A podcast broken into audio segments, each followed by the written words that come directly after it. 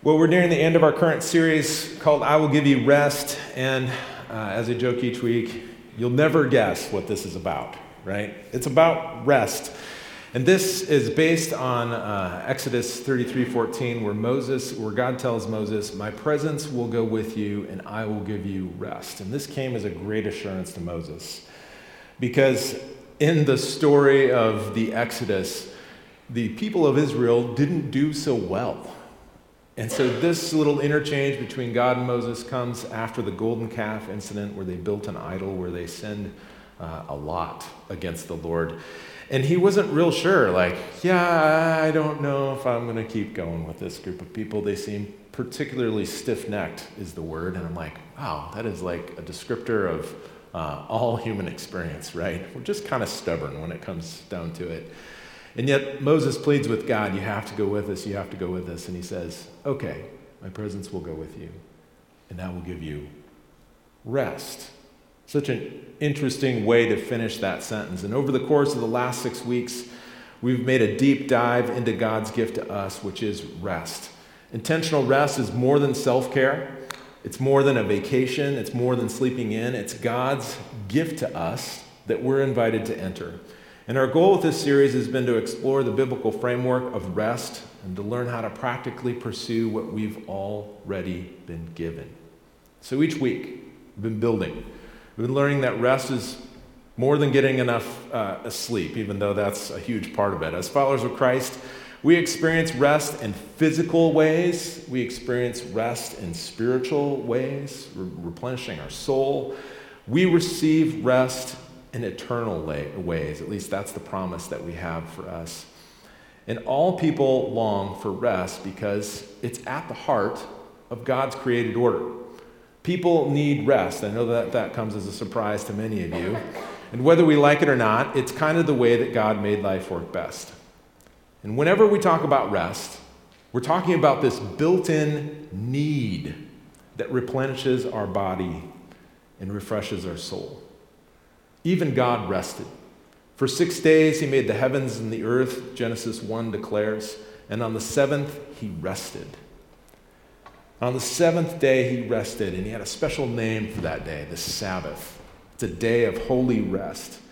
And whenever we're talking about Sabbath, we're talking about a rhythm that's built into creation. So we've got a built in need, rest, and we've got a built in rhythm, Sabbath. And this Sabbath is an invitation. As the Israelites learned as they were leaving Egypt, it's an invitation to stop making bricks. You don't have to produce for a whole day. You can rest and take it off. You can um, stop being productive. You can have faith that you're secure, that you can uh, rest securely in me. Adam and Eve learned, like the Israelites, and many people have since, that the Sabbath is also a time to remember that we don't have to be God. Instead, we can enjoy all that God has made for us.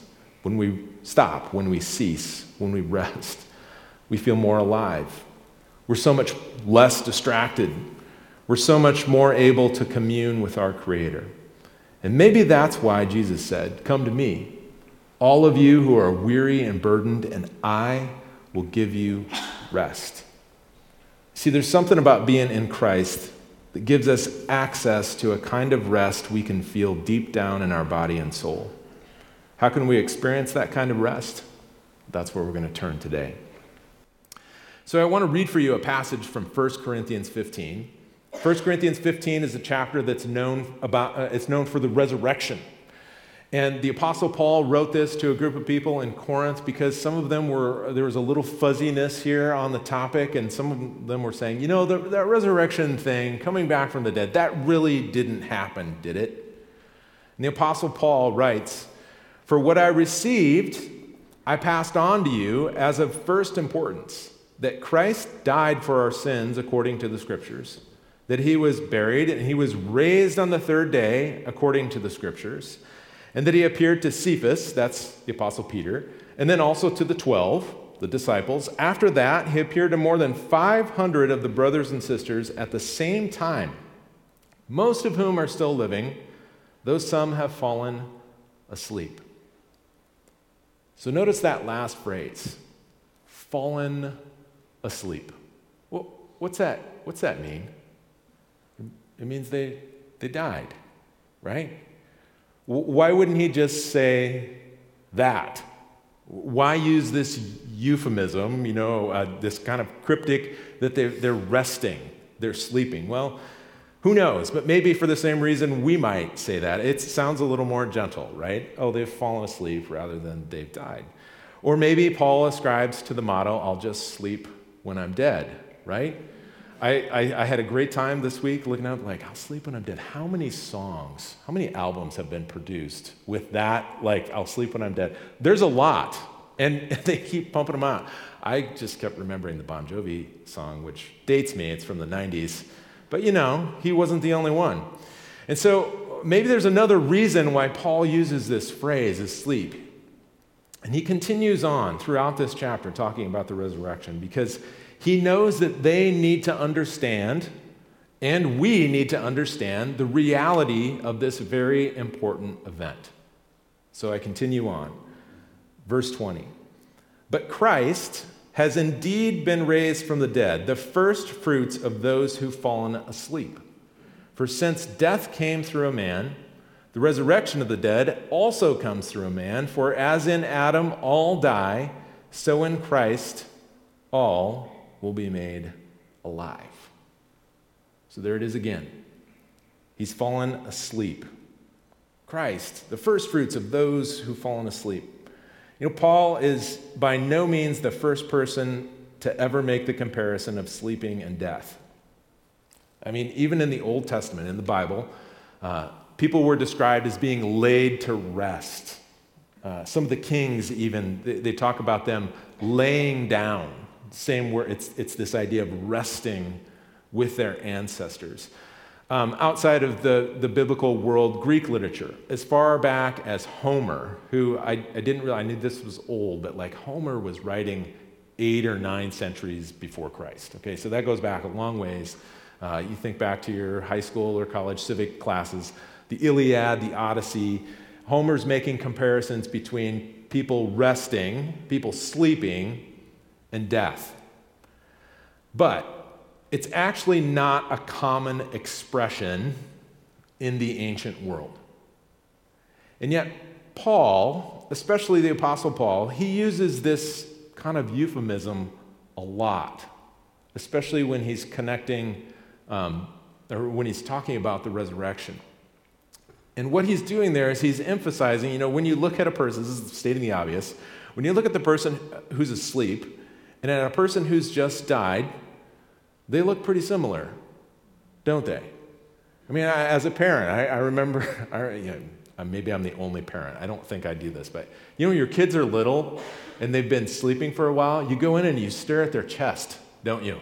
Because you're trying to see, like, man, they just are not moving. And, you're, and like, sometimes you have to, like, hold your hand over to see if there's breath. Okay, yeah, good. They're still, because you don't want to touch them, they'll wake up. And you definitely don't want that, right? But you're still concerned about it. There's such a similarity when people are asleep and when people are dead. And no one knows exactly what happens when we die. Christians believe that our body dies, but our soul goes to be in the presence of the Lord. That's what we believe. And we believe that based on a couple inferences. There is no like Ten Commandment clarity on, like, here's exactly what happens when people die. We, we take that from some inferences that the Apostle Paul gives us in a couple places in the New Testament. That, you know, he, he wanted to be absent from the pain in this body that he was experiencing and, and at home with the Lord is one of the things, or he wanted to be present with the Lord. And so from that, we infer, like, oh, okay. So when we die as Christians, our soul goes to be in God's presence. And when Jesus returns at the last day, this is Christian Theology 101, that's when we'll be resurrected. We'll be given a new body, a resurrection body, similar to the one like Jesus had. This is really, really important. It's called the bodily resurrection. This is what Christians believe is that just as we have an embodied existence here on earth, we're going to have an embodied existence for eternity. And then somewhere in between, we're just unclear what happens. Really, really, really important. We're not just going to be spirits, spirit pixies forever with God. No, we're actually going to have this existence of bodies. We're given a new body, a resurrection body. And whenever Paul talks about dying and the resurrection, he frames it in such a way that it's like a reawakening by Jesus. The resurrection is a reawakening by Jesus. He says, Oh, well, they've just fallen asleep, which sounds like Paul is kind of in denial, except that Jesus does the same. Remember when his friend Lazarus, this is Jesus' friend Lazarus, he gets sick, sick and he dies. And there's this really, really humorous exchange, or at least I, I mean, I think it's humorous when you read it like, well, I don't know, maybe it's not funny because his friend died, but there's this odd back and forth between Jesus and his disciples in John chapter 11. And at one point, Jesus says this Our friend Lazarus has fallen asleep, but I'm going there to wake him up. His disciples replied, Lord, if he sleeps, he will get better. Jesus had been speaking of his death, but the disciples thought he meant natural sleep. So then he told them plainly, Lazarus is dead. And for your sake, I'm glad I was not there so that you may believe. Believe what?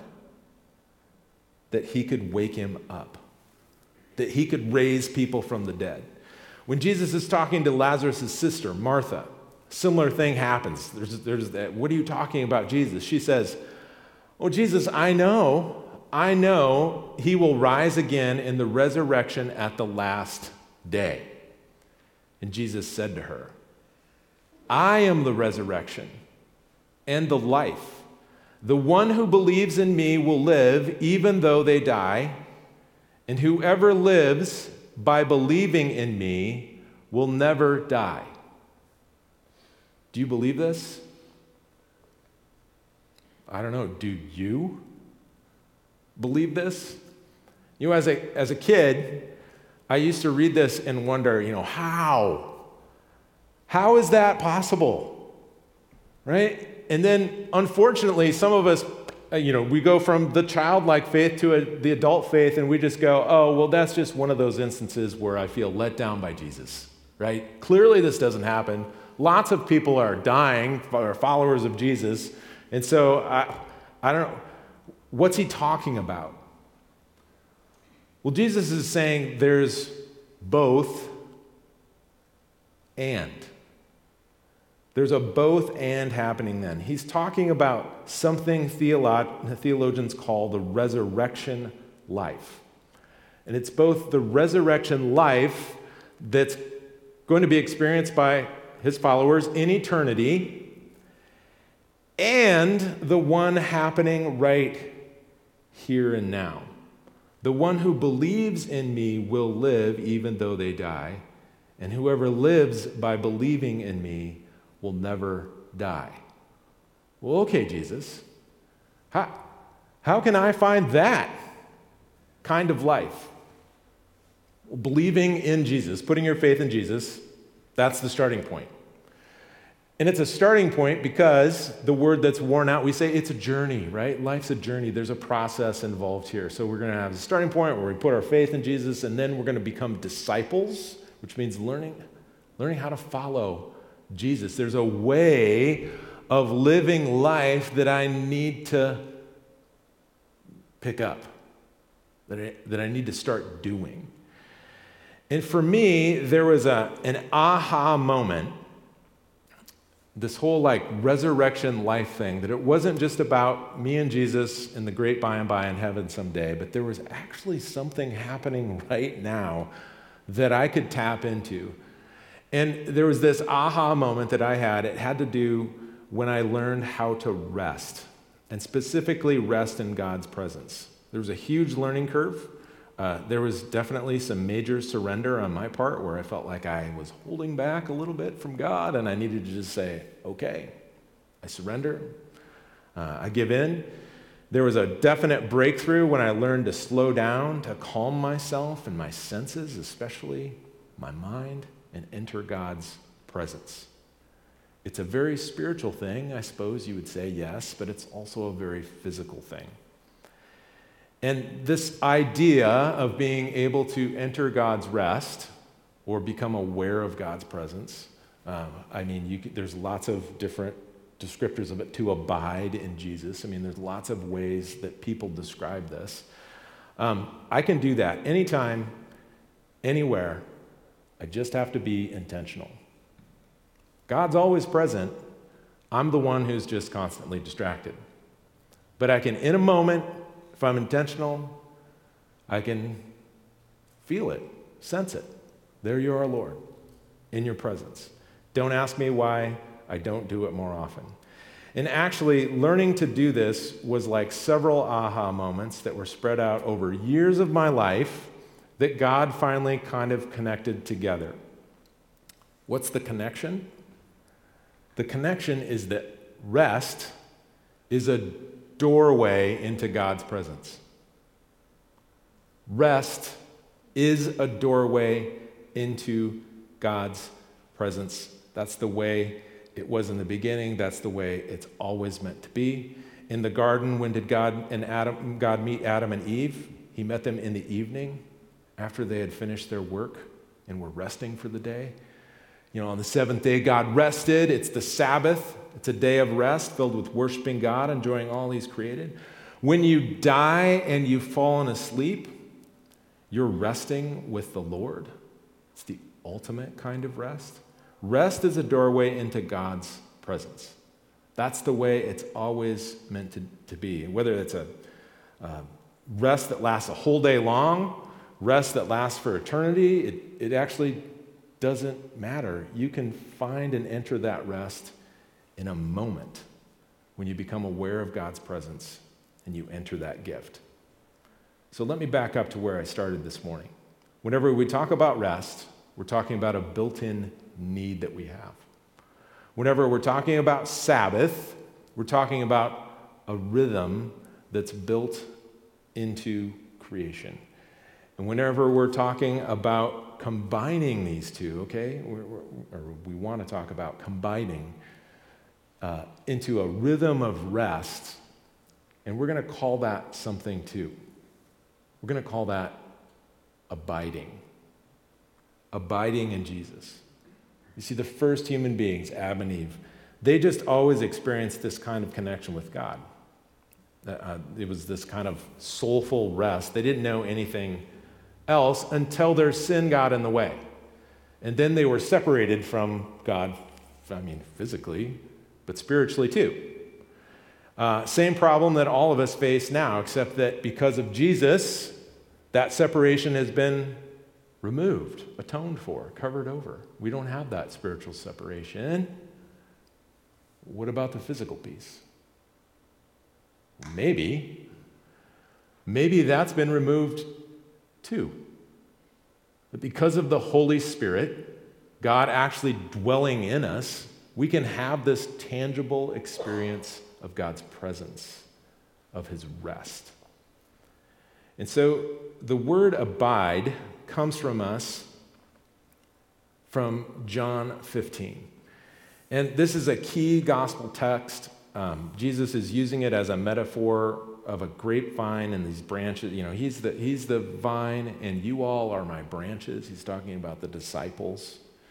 And the God the Father is the gardener. I mean, it's this beautiful metaphor, and it comes sandwiched between um, two very significant thoughts. One is about the Holy Spirit and the disciples' like connection to the Holy Spirit, and then also like learning to sacrificially love each other. And the reason I'm bringing this up, let me read this, the, the verse for you. The pivotal verse is verse 5 I'm the vine, you're the branches. If you remain in me and I in you, you will bear much fruit. Apart from me, you can do nothing. Um, throughout this whole series, I've been talking a lot about a, a theory, for lack of a better word. There's this biblical framework that we need to understand. When we, when we took this, um, this little survey on the first week and we filled it out, it's what do I think Scripture says about rest, activity, work, the Sabbath? you know, this was very pur- purposeful. Some of you aced this portion of the sermon series. And then you get, so, you know, you might have all the right ideas, but, but maybe not. Maybe there's some things you've had to unlearn or some things that in the light of Scripture you've had to tweak. But then you get to this section. In this current season of life, I would describe my capacity as completely overwhelmed with thoughts and tasks. And then on the other end of that spectrum, completely free to fill my time. You know, where are you? And if you're like me, you probably tended to like land on this side, right? Like, well, even though I might have these thoughts and these great ideas about rest and, you know, how important that is, why am I so overwhelmed? Why am I so tired?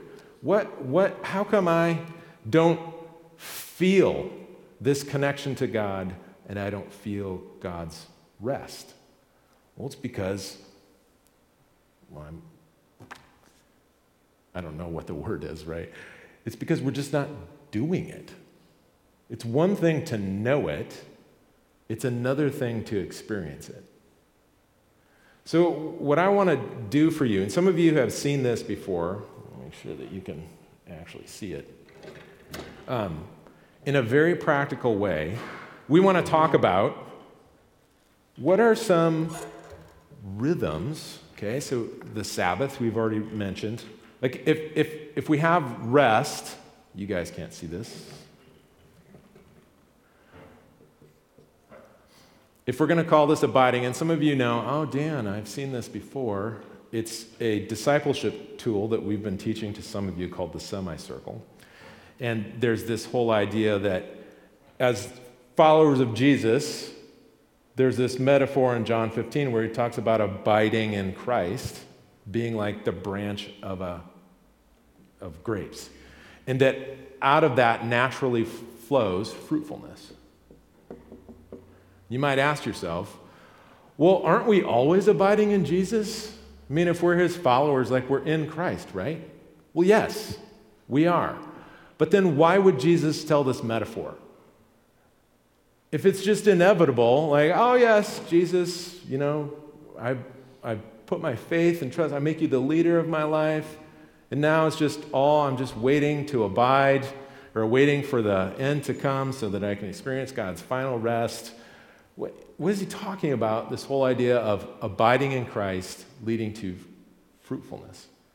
Well, I think it has a lot to do with what we've been talking about this idea of rest. You know, last week I was like, what if instead of resting from your work, you worked from your rest, just like it was in the beginning?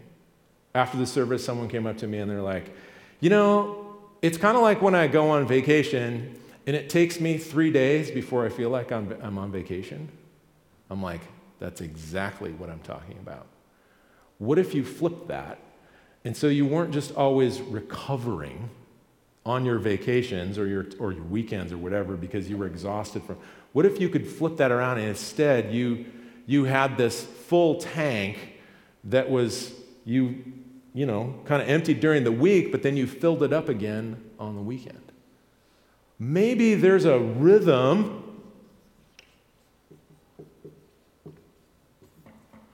to how I live my life that's kind of built into life. That's what the Sabbath is.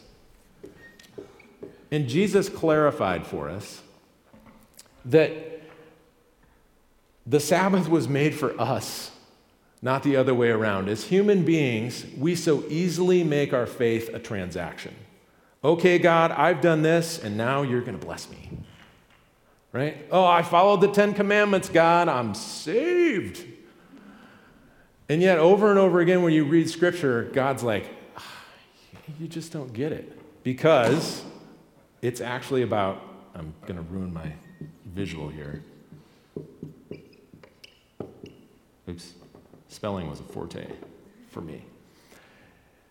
It's not, trans, faith isn't transactional, it's not a contract, it's a covenant. Covenants are built on relationship.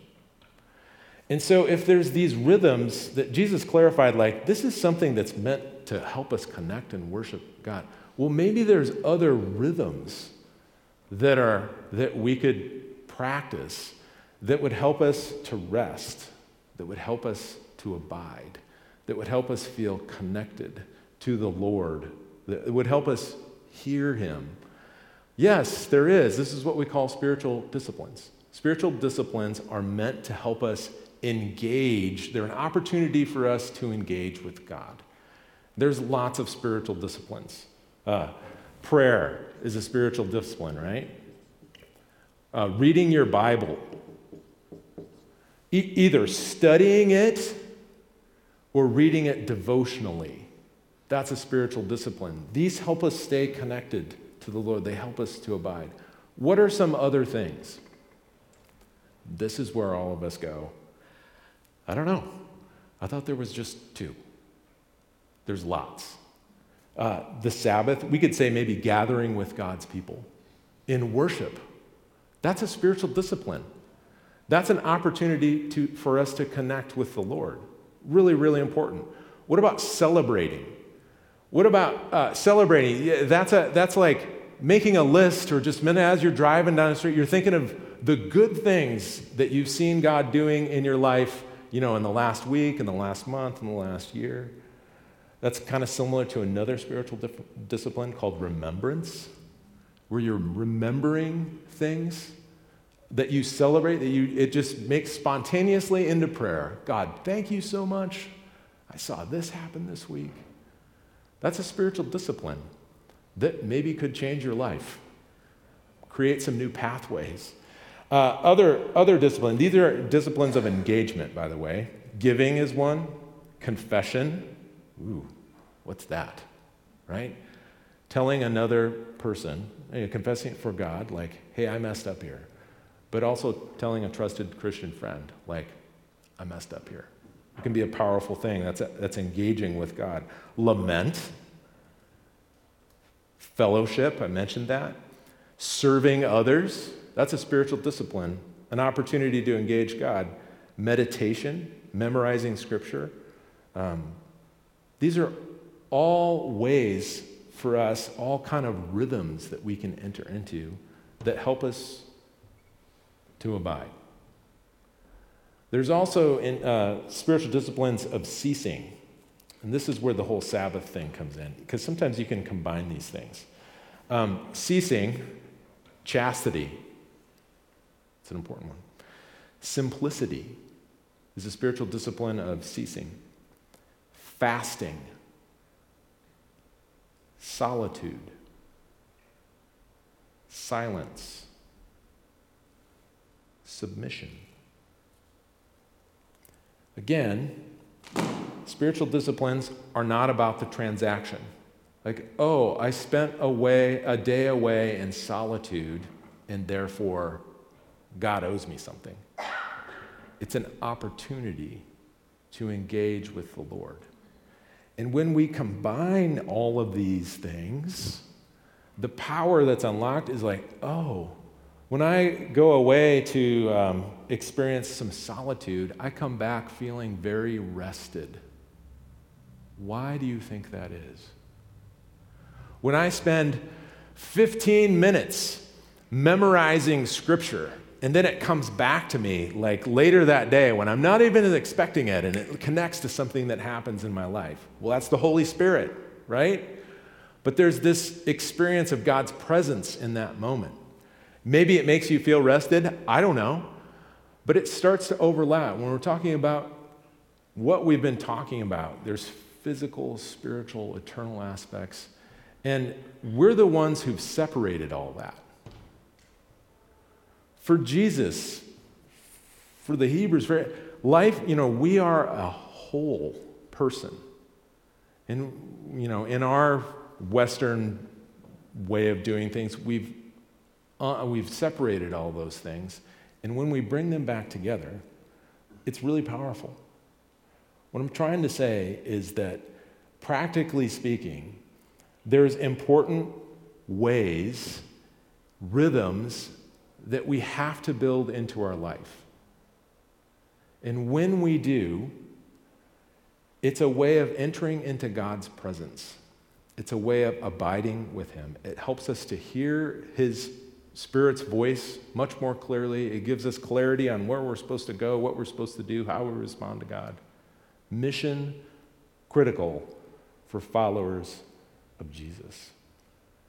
And so, um, next week, I'm looking forward to Matt being with us in worship. He's going to preach the final message uh, about the seasonality of rest. And uh, I'm really looking forward to that. But in a very, very practical way, you're like, Dan, what, are, what, do you, what do you want me to do here? It's like, well, what I want you to do is, is rest. I want you to slow down this week. Uh, chair time. Take five or 15 minutes each day this week and just sit there in the Lord's presence and see what happens. Uh, I want you to rest. I want you to go, oh, I've got two days off on the weekend, or maybe I've got a day here and a day there.